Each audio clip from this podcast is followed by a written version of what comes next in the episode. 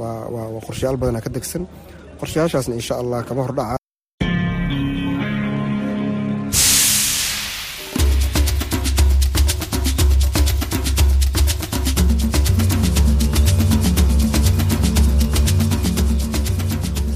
Hii ni idhaa ya Kiswahili ya Sauti ya Amerika, VOA, ikitangaza kutoka Washington DC. Karibuni katika matangazo yetu ya nusu saa yanayoanza saa 12 na nusu jioni saa za Afrika ya Kati na saa 1 na nusu usiku kwa saa za Afrika Mashariki. Tunasikika kupitia Citizen Radio nchini Kenya, RFA nchini Tanzania na 93.7 FM Kaya Mombasa, na bila kusahau FM za VOA 107.5 Nairobi na 107.8 Mombasa, 102.8 Lubumbashi, 96.2 Goma, 97.4 Bukavu na 97.7 Kisangani nchini DRC na 104.3 Kigali, Rwanda. Ninayewakaribisha hii leo ni mimi Patrick Nduimana. Katika matangazo yetu ya leo, tunakuletea kipindi cha maswali na majibu kikifuatiwa na vijimambo, lakini kwanza tunakusomea habari za dunia.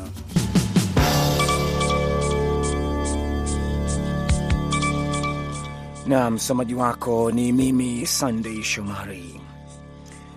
Viongozi wa Afrika Mashariki walikuwa nchini Burundi hii leo Jumamosi kwa ajili ya mkutano wa kanda kujadili mzozo unaoendelea mashariki mwa Jamhuri ya Kidemokrasia ya Kongo, DRC. Mazungumzo hayo yalifanyika katika kitovu cha uchumi cha Burundi mjini Bujumbura na Jumuiya ya Afrika Mashariki, ambapo ni juhudi za upatanishi ili kumaliza mapigano yanayozuka tena mashariki mwa taifa hilo kubwa la Afrika ya Kati. Rais Paul Kagame wa Rwanda, ambaye anashutumiwa kuunga mkono makundi ya waasi mashariki mwa DRC, ni miongoni mwa wanaohudhuria kikao hicho, ikiwa ni ziara yake ya kwanza nchini Burundi tangu mwaka elfu mbili na kumi na moja. Mkutano huo wa viongozi unafanyika siku chache baada ya waasi wa M23 kuuteka mji wa kimkakati wa Kishanga kufuatia mapigano makali ya siku kadhaa. Vikosi vya DRC viliondoka Kishanga Januari 27 katika kile makamanda wake walichokitaja kama mbinu ya kuwalinda raia. Viongozi wa jumuiya hiyo yenye wanachama saba wanakutana wakati ambapo uhusiano kati ya Rwanda na DRC, wanachama wake mpya zaidi, umedorora sana. Mataifa hayo mawili yamekuwa yakilaumiwa kuhusu hali ya usalama nchini DRC, huku Kinshasa ikimtuhumu Rais Paul Kagame kwa kufadhili harakati za M23. Kigali, hata hivyo, imejibu ikishutumu DRC kwa kukiuka uadilifu wa ardhi yake, ikitaja uvamizi mara nyingi katika anga yake kwa ndege za jeshi la DRC. Papa Francis alisema Jumamosi hii leo makanisa nchini Sudani Kusini hayawezi kutoelemea upande wowote, lazima yapaze sauti zao dhidi ya udhalimu na matumizi mabaya ya madaraka, huku yeye na viongozi wengine wawili wa Kikristo wakiendesha harakati za amani katika nchi hiyo mpya zaidi duniani. Katika siku yake ya kwanza kamili nchini Sudani Kusini, Papa aliwahutubia maaskofu, mapadri na watawa wa Kikatoliki katika kanisa kuu la Mtakatifu Teresa katika mji mkuu Juba, wakati askofu mkuu wa Canterbury na mkuu wa kanisa la Scotland walifanya ibada sehemu nyingine. Sudani Kusini ilijenga, ilijitenga na Sudani mwaka 2011 lakini ikatumbukia katika vita vya wenyewe kwa wenyewe mwaka 2013 huku makabila yakishambuliana. E, licha ya makubaliano ya amani mwaka 2018 kati ya wapinzani wakuu wawili, mapigano ya kikabila yameendelea kuua na kuwakosesha makazi raia wengi. Ndugu na dada, sisi pia tunaitwa kuwaombea watu wetu kupaza sauti zetu dhidi ya dhuluma na matumizi mabaya ya madaraka ambayo yanakandamiza na kutumia vurugu ili kukidhi malengo yao, Francis alisema, na kuongeza kuwa viongozi wa kidini hawawezi kubaki upande wowote mbele ya maumivu yanayosababishwa na vitendo vya udhalimu. Waziri mkuu wa Ethiopia Abi Ahmed alikutana na viongozi wakuu wa vikosi vya mkoa wa Tigri siku ya Ijumaa kwa mara ya kwanza tangu watie saini mkataba wa amani na serikali ya kitaifa kumaliza miaka miwili ya vita, shirika la utangazaji la serikali lilisema. Waziri Mkuu Abi na maafisa wengine walikutana leo na kufanya majadiliano na ujumbe wa TPLF kuhusu maendeleo ya mchakato wa amani, shirika la utangazaji la Ethiopia lilisema kwenye akaunti yake ya Twitter. Matokeo yake, waziri mkuu Abi alipitisha maamuzi kuhusu kuongeza safari za ndege, benki na masuala mengine ambayo yangeongeza uaminifu na kurahisisha maisha ya raia. Serikali ya Addis Ababa na vikosi vya chama cha Tigray People's Liberation Front vilitia saini makubaliano mwezi Novemba kusitisha mapigano kabisa na kumaliza mapigano yaliyosababisha vifo vya maelfu na mamilioni wengine kupoteza makazi yao. Mkutano wa Ijumaa ulikuwa wa kwanza wa Abi na wasimamizi wakuu wa eneo la kaskazini la Tigray tangu mapigano ya zuke. Naendelea kusikiliza habari za dunia kutoka idhaa ya Kiswahili ya Sauti ya Amerika, VOA, ikitangaza kutoka Washington DC. Rusia imeunganisha rasmi maeneo anayokalia kimabavu ya Ukraine katika wilaya ya kijeshi ya kusini mwa nchi hiyo, wizara ya ulinzi ya Uingereza ilisema Jumamosi katika ripoti yake kila siku ya kijasusi. Shirika hilo lilisema habari za kuunganishwa huko zinatokana na ripoti ya TASS kwamba mikoa ya Donetsk na Luhansk na mikoa ya Zaporizia na Kherson imewekwa chini ya usimamizi wa kamandi ya kijeshi nyota tatu iliyoko Rostov on Don. Ripoti hiyo ilisema hata hivyo, hatua hiyo haina uwezekano wa kuwa na athari katika maamuzi ya uvamizi nchini Ukraine. Kundi la nchi saba zilizoendelea kiviwanda duniani zilikubaliana Ijumaa juu ya ukomo wa bei ya usafirishaji wa mafuta yaliyosafishwa ya Rusia. Waziri wa fedha wa Marekani Janet Yellen alisema katika taarifa yake makubaliano hayo yanafuata kikomo cha bei.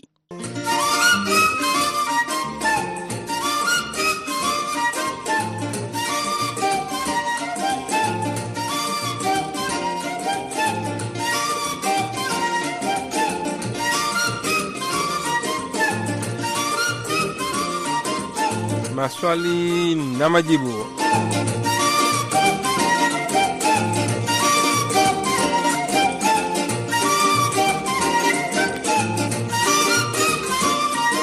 Ujambo mpendwa msikilizaji, popote pale ulipo, karibu tena katika kipindi cha maswali na majibu kutoka idhaa ya Kiswahili ya Sauti Amerika. Hapa studio ni mimi Abdu Shakur Abud nikishirikiana hii leo na Kenneth Bwire kuchambua barua zenu. Nyingi zinatufikia kupitia ukurasa wetu wa Facebook. Bwire, hebu tuambie nani anayebahatika karibu katika uwanja huu wa hii leo? Haya, asante sana Abdu Shakur Abud. Hii leo anayebahatika kutufungulia maswali ni Orina Bernard wa Naivasha, Kenya. Anakuuliza wewe, Abdu Shakur Abud, mbona muungano wa NATO umeshindwa kuzuia vita kati ya Ukraine na Russia? Swala hili limeulizwa sana, inabidi ufafanue sasa kwa ustadi wako na kwa urahisi zaidi. Shakur. Umoja huu wa mataifa 30 ya Ulaya, Amerika na Canada ni umoja ambayo unatanzua matatizo ya kijeshi ya mataifa wanachama. Sasa kwa vile Ukraine si mwanachama wake, haiwezi kuingilia kati. Moja ya sababu ambazo wachambuzi wanasema ya rais wa Rusia Vladimir Putin kufanya uvamizi huo ni kwamba nchi hiyo ilikuwa inataka kujiunga na umoja huo, na kiongozi huyo hakutaka kuona makombora wala silaha pamoja na wanajeshi wa muungano huo kuwekwa karibu na mipaka yake, kwani ukishakuwa mwanachama wa NATO, wanajeshi wa nchi nyingine au washirika hilo NATO wanaweza kuja nchini kwako, wanaweka makombora kuweza kukulinda, manake ukishambuliwa mmoja, nchi zote zimeshambuliwa. Kwa hivyo wanakuwa tayari kuweza kuja kukilinda, lakini sababu hiyo haina msingi wowote, kwani nchi hiyo ya Ukraine haikuwa njiani hata kidogo kuomba wanachama, hali kadhalika kuwa inaweza kufikiriwa kwamba inajiunga na NATO kwa vile ilikuwa na matatizo mengine ambayo hayakidhi masharti ya kujiunga na NATO, na hivyo haikuwa bado inafikia kiwango cha kujiunga na ushirika huo. Kilikuwa na masharti kama demokrasia, uchumi uliostawi na mambo chungu nzima. Ukraine ilikuwa na tatizo moja kubwa la rushwa ambalo lilikuwa linataabisha nchi hiyo, kwa hivyo ilikuwa mbali na kufikia swala la kujiunga na NATO. Kwa ufupi, NATO haina mamlaka ya kisheria au mipaka kuingia Ukraine kuisaidia. Ukraine si mwanachama wa NATO. Wengine watauliza mbona NATO ilienda kusaidia kumwondoa kiongozi wa muda mrefu wa Libya Muammar Gaddafi. NATO iliweza kuingia huko kwa sababu Umoja wa Mataifa uliweza kuidhinisha jambo hilo. Umoja wa Mataifa hautaweza kuidhinisha NATO kwenda kuisaidia Ukraine kwa sababu Russia na China zitatumia kura zao za turufu kuweza kuzuia NATO kuingia katika vita hivyo, na kama nilivyosema katika kipindi kilichopita kwamba nchi za NATO na nchi za Ulaya na Marekani wanataka kuona amani inapatikana, hawataki vita hivi kuendelea mbele. Kwa hivyo juhudi za upatanishi zingali zinafanyika. Wajumbe wa nchi hizi wanakwenda kule Ukraine, wanakutana mbali na mbali. Tunajua rais wa Uturuki Erdogan anaongoza juhudi za kuleta upatanishi. Viongozi wa nchi nyingine zote wanajaribu kufanya hivyo. Kwa hivyo NATO haiwezi kuingilia kati kusaidia au kusitisha vita bila idhini ya Umoja wa Mataifa, na Russia ndo ilikuwa inapigana kama nilivyosema, kutaka NATO kutokaribia Ukraine, lakini juhudi hizo zimepata nguvu hivi sasa kwa Ukraine kujiunga na NATO kutokana na uvamizi huu wa Russia, kulingana na wachambuzi na wadadisi wa mambo ya vita na kisiasa. Na hapa swala jingine kuhusu vita vya Russia na Ukraine linatoka kwake Sayenda Mabula Magesha. Huyu anatuma maswali kila mara, nadhani ni mwanafunzi wako sana na kupenda sana Abdu Shakur. Sayenda yupo Shibaranga, Geita, Tanzania. Anauliza ni kitu gani ambacho kimekwamisha Umoja wa Mataifa kusuluhisha mgogoro wa Russia na Ukraine. Anajiuliza maana kila mara Umoja wa Mataifa unafanya vikao kutafuta suluhu, lakini hakuna matokeo yoyote yaliyopatikana. Linamsumbua sana Saenda Magesha. Abdu Shakuru, swala la kazi za Umoja wa Mataifa kwa mara nyingine, kwako tena kabisa Kenneth. Kilichokwamisha kwa ufupi ni kwamba pande zote mbili zimekataa mapendekezo ya kusitisha mapigano na kupatikana amani. Juhudi za kutanzua mzozo zinaendelea, na katikati kati ya mwezi Januari mwaka 2023 Moscow ilitoa mapendekezo ya amani na kudai kwamba Ukraine inakataa, lakini Ukraine imekataa ikisema ni lazima kwanza Russia iondoke katika mikoa iliyoteka mnamo vita hivi karibuni. Mwaka mmoja unaendelea. Ukraine inataka Russia iondoke katika mikoa yake yote minne ambayo Russia ilitangaza kuwa sasa ni sehemu yake kabla ya mazungumzo kuanza. Russia inataka mazungumzo kuanza moja kwa moja. Kwa hivyo hapo ni vuta ni kuvute, atakayekubali kumridhia mwenzake ndo huenda amani ikapatikana, jambo ambalo Moscow haijakubali, na hivyo tatizo litaendelea. Na hivi sasa kama tunavyoona, silaha zaidi zinapelekwa kule Ukraine. Haifahamiki ikiwa Putin atakuwa na hasira zaidi kuengelea vita. Tunaona makombora yanaporomoshwa zaidi. Kwa hivyo swala la amani bado liko na tatizo.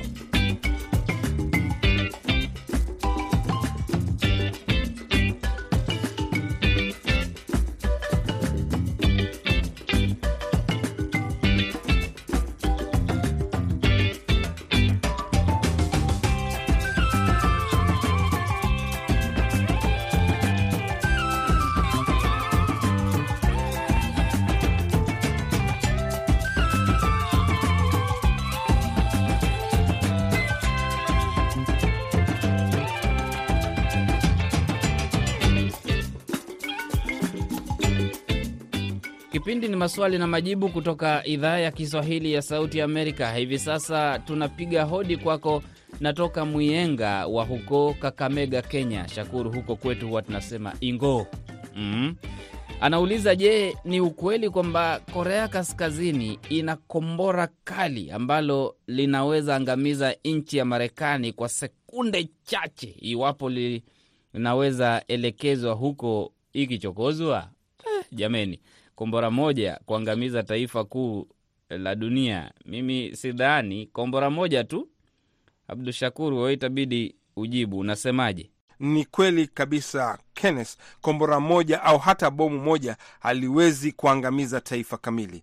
Mimi ninafikiria msikilizaji wetu anatatanisha na habari kwamba Korea Kaskazini imeweza sasa kutengeneza kombora la masafa marefu linaloweza kusafiri kutoka bara moja hadi jingine, inayofahamika kama ICBM, Intercontinental Ballistic Missiles lakini kombora lilofikiwa au lilotengenezwa na Korea Kaskazini hivi sasa linalofahamika kama Hausong 17 inakwenda mbali zaidi kuliko kombora hilo la kawaida ambalo linaweza kubeba vichwa vyenye bomu.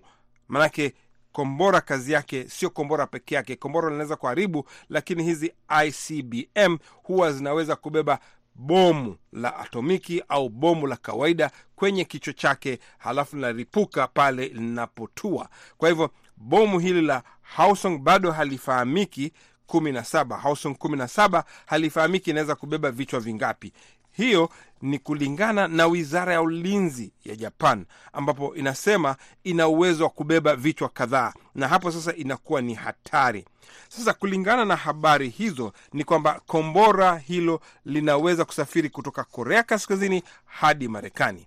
Hadi hivi sasa haijulikani umbali gani, kwa sababu ni mpya, na ndo umeona imepewa namba kumi na saba kwa sababu ndo kombora aina ya kumi na saba ambayo Korea Kaskazini imeshatengeneza. Hadi hivi sasa kinachojulikana ni kombora la kabla ya hilo linalojulikana kwamba Hausong 15 linaweza kusafiri kati ya umbali wa kilomita 8500 hadi elfu kumi na tatu na hiyo ni kulingana na ukurasa wa Missile Threat. Hadi hivi sasa haijulikani umbali gani kombora hilo linaweza kusafiri, lakini kombora dogo la kabla ya hilo la Hwasong 15 linaweza kusafiri kati ya kilomita 8500 hadi 13000 na ukiangalia kwenye ramani ni kweli Korea Kaskazini iko umbali wa kilomita 6432 kufika katikati kati ya Marekani. Basi umbali huo ni kulingana na ukurasa wa Missile Threat ambayo inasema aina hiyo ya kombora ni ya kumi na saba la taifa hilo. Sasa upande wa uharibifu ni kwamba inategemea aina ya bomu kombora linasababisha au linabeba, yaani kwa ukubwa wake au aina yake. Kawaida inakuwa bomu la kawaida au bomu la nyuklia. Hivyo hakuna kombora linaweza kuangamiza Marekani kabisa moja kwa moja, kama msikilizaji alivyosema. Utakumbuka kwamba mabomu mawili ya nyuklia ambayo hadi hivi sasa ndo pekee yaliyodondoshwa duniani ni yale yaliyodondoshwa Marekani wakati wa vita vya pili vya dunia huko Japan. Moja lilikuwa limeangushwa kule Hiroshima na kuharibu kabisa mji ule. Kwa hivyo unaona ni bomu la nyuklia, lakini limeharibu mji mmoja tu. Kwa hivyo kombora moja linaweza kuharibu mji mmoja tu au sehemu ya mji. Na usisahau Marekani vilevile ina mfumo au mifumo chungu nzima ya ulinzi dhidi ya makombora. Lolote litakalofyatuliwa kutoka sehemu yoyote duniani lazima litakingwa, litazuiliwa kuingia hapa Marekani. Utaangalia kama ya Israel wanaita Iron Dome, makombora yanayorushwa na Wapalestina mara nyingi yananaswa. Ukiangalia huko huko Ukraine hivi sasa wanasema wameweza kuzuia makombora 40 au 30, maanake wamepewa vyombo vya Marekani au Ulaya ambavyo vinaona kombora linapokuja wanafyetua kombora lao, linazuia lile kombora angani kabla ya kutua katika ardhi, na hivyo hilo ni jambo ambalo linawezekana, na kuna vyombo vimetengenezwa kujilinda. Kwa hivyo kombora la Korea Kaskazini haliwezi kuangamiza kabisa Marekani yote. Hivi sasa basi, zamu ni yako Emmanuel Konas Lubisa wa Mwakulili, Mwasu wa Tanzania. Wewe unasema wakati wa kila uchaguzi Tanzania huwa wanakuja waangalizi wa uchaguzi kutoka mataifa mbalimbali mbali. Sasa anauliza, je, wanachukua hatua gani panapotokea hujuma za kutotendewa haki vyama vya upinzani, au huwa wanapewa maelekezo na serikali yake, ama yale wanayoyaona hawapasi kuyazungumza, badala yake waseme uchaguzi ulikuwa tu huru na haki? Hapa msikilizaji ameuliza swali zuri kabisa, kwani hawa wafuatiliaji siku hizi wanakwenda kila nchi ambako kuna uchaguzi, hawakosi kufika, lakini ni nchi chache zinazofuata maelekezo yao, au unasemaje, Abdu Shakur? Kwa kweli hii imekuwa tuseme utamaduni au uzoefu tangu wimbi la demokrasia kusomba duniani baada ya kumalizika kwa vita vya baridi kati ya nchi za magharibi na mashariki katika miaka elfu mbili pale tume za kufuatilia uchaguzi zilipoanza kupelekwa katika nchi zinazoanza mfumo mpya wa uchaguzi wa vyama vingi kufuatana na sera na itikadi ya kidemokrasia. Sasa tume hizo hazina ushawishi mkubwa sana katika matokeo, kwani tume hizo hazina nguvu za kisheria wala mamlaka ya kimataifa. Wafuatiliaji wanapelekwa na Umoja wa Mataifa, Umoja wa Afrika, taasisi mbalimbali mbali na makundi mbalimbali mbali ya kutetea haki za kiraia ili kuangalia na kuhakikisha kwamba angalau yale yaliyoahidiwa yanatekelezwa kwa njia gani, kutoa mwongozo, kutoa mwelekezo. Lakini nchi haina lazima ya kisheria kukubaliana na maoni yanayotolewa na tume za kufuatilia uchaguzi. Kwa hivyo unasema huko Tanzania mmeona tume chungu nzima zikija wakati wa uchaguzi kitu wanachofanya wanatoa ripoti kueleza uchaguzi umefanyika kwa njia huru na haki, kumekuwa na kasoro hapa na pale. Sasa serikali inaweza kuchukua, lakini kuweza kusaidia upinzani inakuwa ni jambo gumu kabisa. Mara ya mwisho labda tunaweza kusema kule Kenya, uchaguzi ulipokwenda vibaya, waliweza kuwa na ushawishi, lakini hiyo ilibidi nchi jirani, tunakumbuka, kuingilia kati kusaidia katika kuleta upatanishi. Kwa hivyo ni swala ambalo tume hizo hazina nguvu za kisheria, nguvu za kimataifa kuweza kuingilia kati ndani ya nchi, kutoa ushauri na kulazimisha nchi kuheshimu mikataba yake na kulinda maslahi ya upinzani. Na hivyo basi, tume hizo hazina nguvu kama mtu anavyofikiria. Zina jina mashuhuri na watu mashuhuri wanapelekwa, lakini inakuwa ni kutoa ushauri peke yake. Mpendwa msikilizaji, muda hauniruhusi kuendelea. Kenneth Bwire, asante kwa maswali hayo uliowasoma ya wasikilizaji wetu. Nasema endelea kusikiliza Sauti Amerika. BMJ Muridhi namsikia anaingia studio hapa hivi sasa kutuletea viji mambo. Mimi ni Abdu Shakur Abud nikisema asanteni, wikendi njema, kwaherini.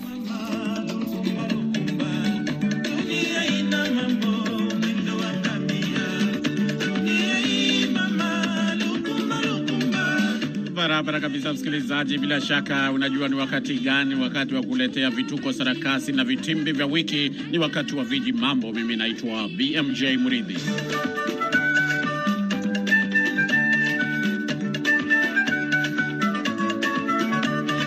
Safari yetu ya viji mambo hii leo inaanzia barani Afrika. Baadhi ya wakazi wa eneo la Kampi Samaki viungani mwa ziwa Baringo, jimbo la Nakuru nchini Kenya, wamepatwa na hofu baada ya nyoka aina ya chatu kuonekana akiingia taratibu na kutulia tuli kwa nyumba ya mtu ambaye alikuwa ameaga dunia na kuzikwa siku mbili tu kabla ya tukio hilo. Kwa mujibu wa wanakijiji, joka huyo mwenye urefu wa takriban futi 18 aliingia nyumbani kwa marehemu Ewei na Korot aliyefahamika zaidi kama Daktari William aliyekuwa na umaarufu mkubwa kama msanii wa kuchezesha nyoka. Najua msikilizaji, unashangaa inakuwaje joka mkubwa anaingia kwa nyumba ya marehemu na kutulia tuli? Basi tega sikio. Kituo cha televisheni cha Citizen nchini Kenya kinaripoti kwamba wanakijiji waliokuwa katika kikao cha kuendelea kuifariji familia ya marehemu walipigwa na butwa wakitazama kwa mshangao wasijue cha kusema wakati joka mkubwa alipoingia kwenye boma la marehemu na kwa utaratibu, bila kuwaogopa waliokuwa nje ya nyumba, akaingia ndani ya nyumba hiyo na kutulia mle bila wasiwasi wowote. Vincent Ewoi, mmoja wa watoto wake, alisema kwamba alidhani kuwa babake alikuwa amerejea kutoka kwa wafu akiwa na mwili wa nyoka. Si tulikuwa nasema hata ni baba yetu amekuja, kwa sababu mzee alikuwa anapenda nyoka sana. Naona mzee alikuwa anapenda nyoka. Unaona, huyu nyoka amekuja direct mpaka kwa nini ya mzee, so hata si tulikuwa nachukulia hivyo, kwa sababu yeye tena pia alikuwa amesema wakati ataenda hiyo nyoka lazima ikuje.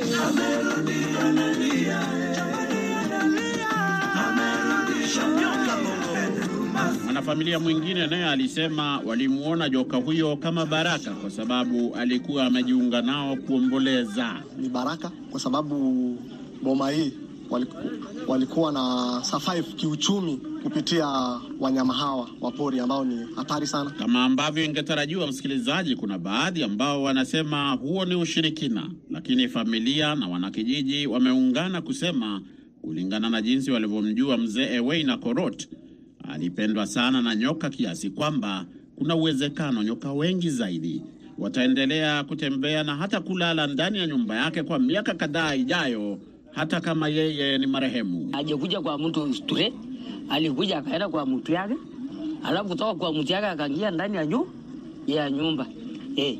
Sasa hapo huwezi kusema ati ni uchawi. Iko uchawi unaweza kukaa namna hiyo. Haya, msikilizaji, tukiachana na hayo ya joka wakubwa wanaoingia kwa nyumba ya marehemu na kutulia tuli, tuangalie kwingineko, na tunaingia hapa Marekani ambapo mwanaume anayeshukiwa kuvunja nyumba katika mji wa Seattle, jimbo la Washington, amekataa kufichua nia yake, ingawa polisi walimpata akiwa uchi katika nyumba ya wenyewe.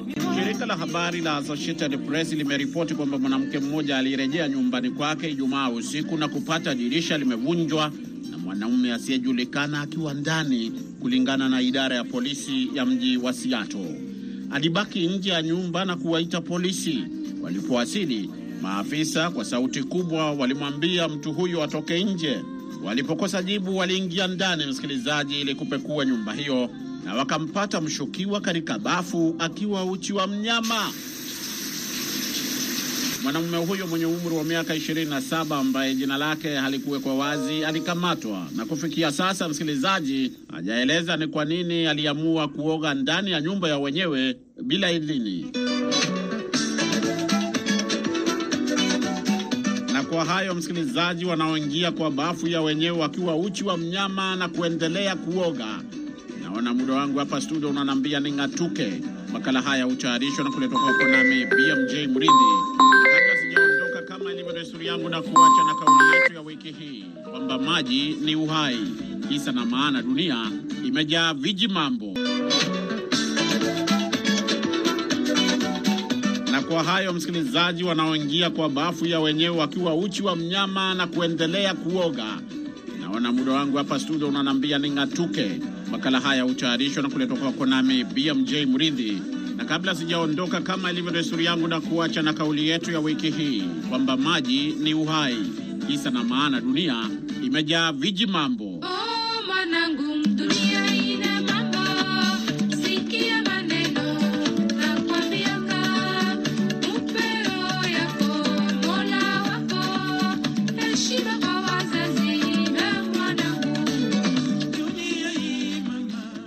Asante sana msikilizaji. Basi na hiyo ndiyo inakamilisha viji mambo kutoka kwake BMJ Muridhi. Shukran sana eh, kwa kipindi hicho maridhawa kabisa BMJ Muridhi. Basi na moja kwa moja msikilizaji, kabla ya kukamilisha matangazo haya, tupate kusikiliza muktasari wa habari. Wakati dunia inaadhimisha siku ya saratani, shirika la afya duniani linatoa wito wa kuchukuliwa hatua ili kukabiliana na saratani ya matiti ambayo ndio chanzo kikuu cha vifo vya saratani miongoni mwa wanawake. Kila mwaka zaidi ya wanawake milioni mbili nukta tatu hugunduliwa na saratani ya matiti na karibu laki saba hufa kutokana na ugonjwa huo ambao huathiri vibaya wanawake wanaoishi katika nchi za kipato cha chini na cha kati. Viongozi wa Afrika Mashariki walikuwa nchini Burundi siku ya Jumamosi kwa ajili ya mkutano wa kanda kujadili mzozo unaoendelea mashariki mwa Jamhuri ya Kidemokrasia ya Kongo. Mazungumzo hayo yalifanyika katika kituo cha uchumi cha Burundi mjini Bujumbura. Papa Francis alisema siku ya leo Jumamosi, makanisa Sudani Kusini hayawezi kutoelemea upande wowote, lazima yapaze sauti zao dhidi ya udhalimu na matumizi mabaya ya madaraka, huku yeye na viongozi wengine wawili wa Kikristo wakiendesha harakati za amani katika nchi hiyo mpya zaidi duniani. Waziri mkuu wa Ethiopia Abi Ahmed alikutana na viongozi wakuu wa vikosi vya mkoa wa Tigri siku ya Ijumaa kwa mara ya kwanza tangu watie saini mkataba wa amani na serikali ya kitaifa kumalizika miaka miwili ya vita, shirika la utangazaji lilisema.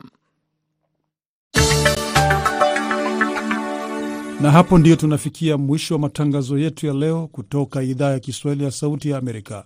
Msikose kuungana nasi hapo kesho kama kawaida ifikapo saa 12 na nusu jioni saa za Afrika ya Kati na saa 1 na nusu usiku kwa saa za Afrika Mashariki. Kwa niaba ya wote walioshiriki na kufanikisha matangazo ya leo, mimi ni Patrick Ndwimana nikiwatakia usiku mwema kutoka hapa Washington DC.